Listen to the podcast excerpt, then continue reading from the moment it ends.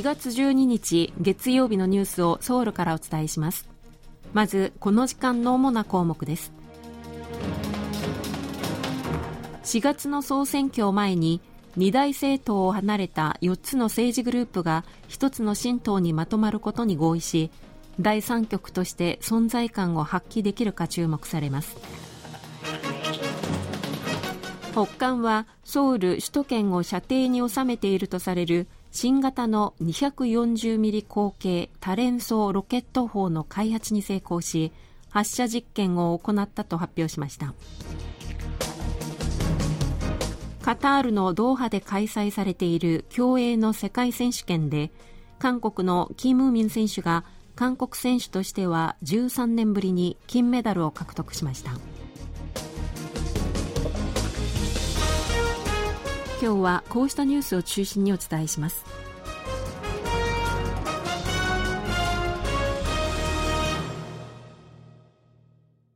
4月の総選挙を前に与野二大政党を離党した政治家らによる4つの政治グループが1つの新党として合併することで合意しました。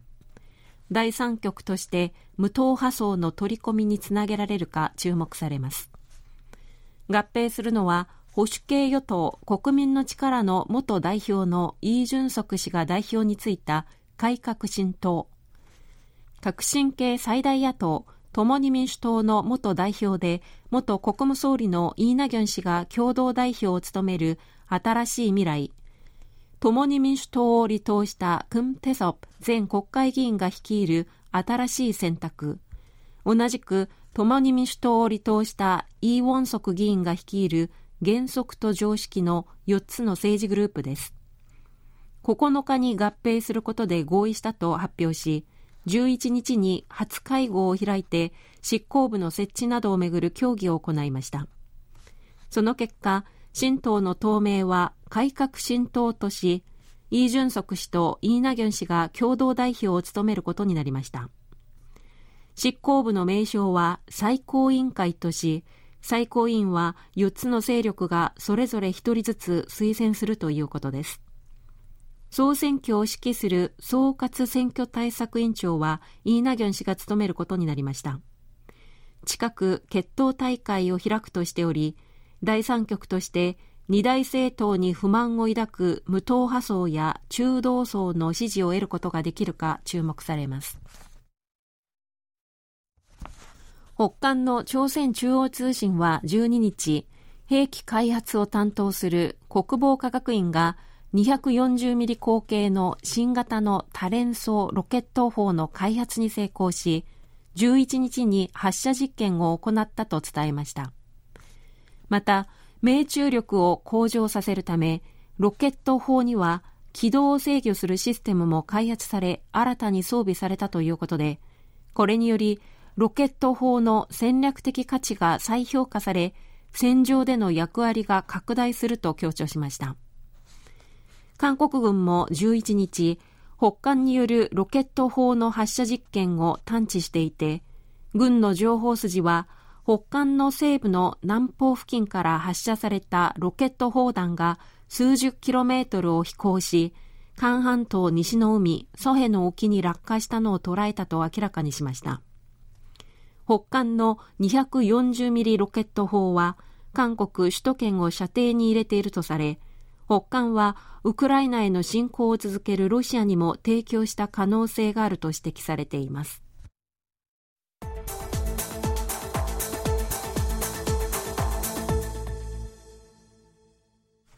サムスン電子のイ・ジェヨン会長がグループの経営権の継承を有利に進める目的でグループ企業の株価を不正に操作したなどとして業務上背任などの罪に問われた裁判で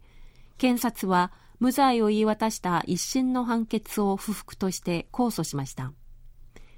検察はグループ企業の合併はイ会長がグループの経営権を継承するためのものでこの合併の過程でグループ内で組織的な不正取引や株価操作さらに業務上背任があったとして2020年9月にイ会長を在宅起訴しました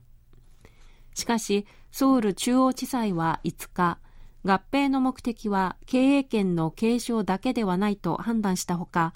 株主に損害を与えたとする証拠がないとして無罪を言い渡しました。これに対して検察は8日、合併の目的や不正取引などに関する証拠判断をめぐり、裁判所との見解の違いが大きいと主張し、一審の判決を不服として控訴しました。サムスングループの経営権の継承をめぐっては、今回の裁判とは別に、当時のパックネ大統領の側近に賄賂を渡した罪などで起訴され、実刑判決が確定しましたが、その後仮釈放され、現政権になって恩赦が与えられています。法務部によりますと、去年1年間、韓国で難民認定を申請した外国人は1万8838人で、おととしに比べて1.6倍に増えました。このうち、ロシア人が5750人で、おととしに比べて5倍に増え、全体の30.5%と最も高い割合を占めています。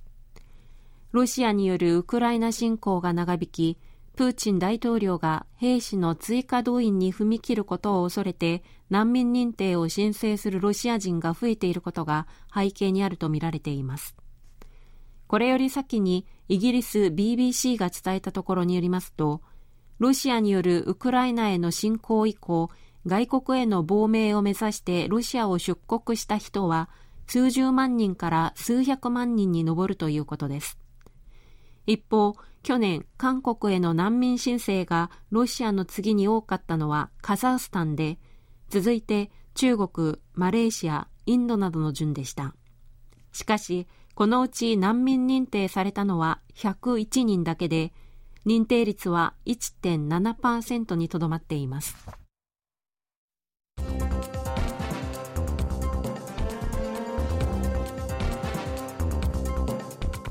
こちらは韓国ソウルからお送りしているラジオ国際放送 KBS ワールドラジオです。ただいまニュースをお送りしています。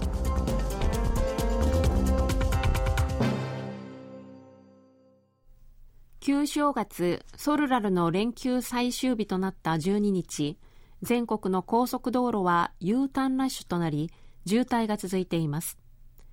韓国道路公社によりますと12日の全国の高速道路の交通量は420万台と予想され、このうち地方から首都圏には42万台が移動し、首都圏から地方への移動は34万台と予想されます。地方からソウルまでの最大の所要時間は、プサンからが6時間40分、クァンジュからが5時間20分、東部のカンヌンからが3時間50分と普段を大幅に上回るものと予想されています。カタールのドーハで開催されている競泳の世界選手権で韓国のキム・ミン選手が韓国選手としては13年ぶりに金メダルを獲得しました。現地時間の11日に行われた競泳男子400メートル自由形の決勝でキム・ミン選手は3分42秒71をマークし、自己ベストを更新して1位となりました。競泳の世界選手権で韓国の選手が金メダルを獲得したのは、2011年のパク・テワン選手以来13年ぶり2人目です。キム・ミン選手は去年の杭州アジア大会で400メートルと800メートルの自由形、それに男子800メートルリレーで優勝し、3冠を達成しています。ソウルの中心を流れる川、ハンガンの夜景を上空から楽しめるようにと、ソウル市は熱気球を浮かべ、上空からの夜景観光を6月から始める予定です。ソウル市が11日に明らかにしたところによりますと、運航に使う熱気球はソウルの月と名付けられ、ヨイドの上空150メートルに浮かぶゴンドラからハンガンの夜景を楽しむことができるということです。気球の製作には32億ウォンが投じられ、今年6月の運航開始を目指すとしています。以上、チョンジョンリンがお伝えしました。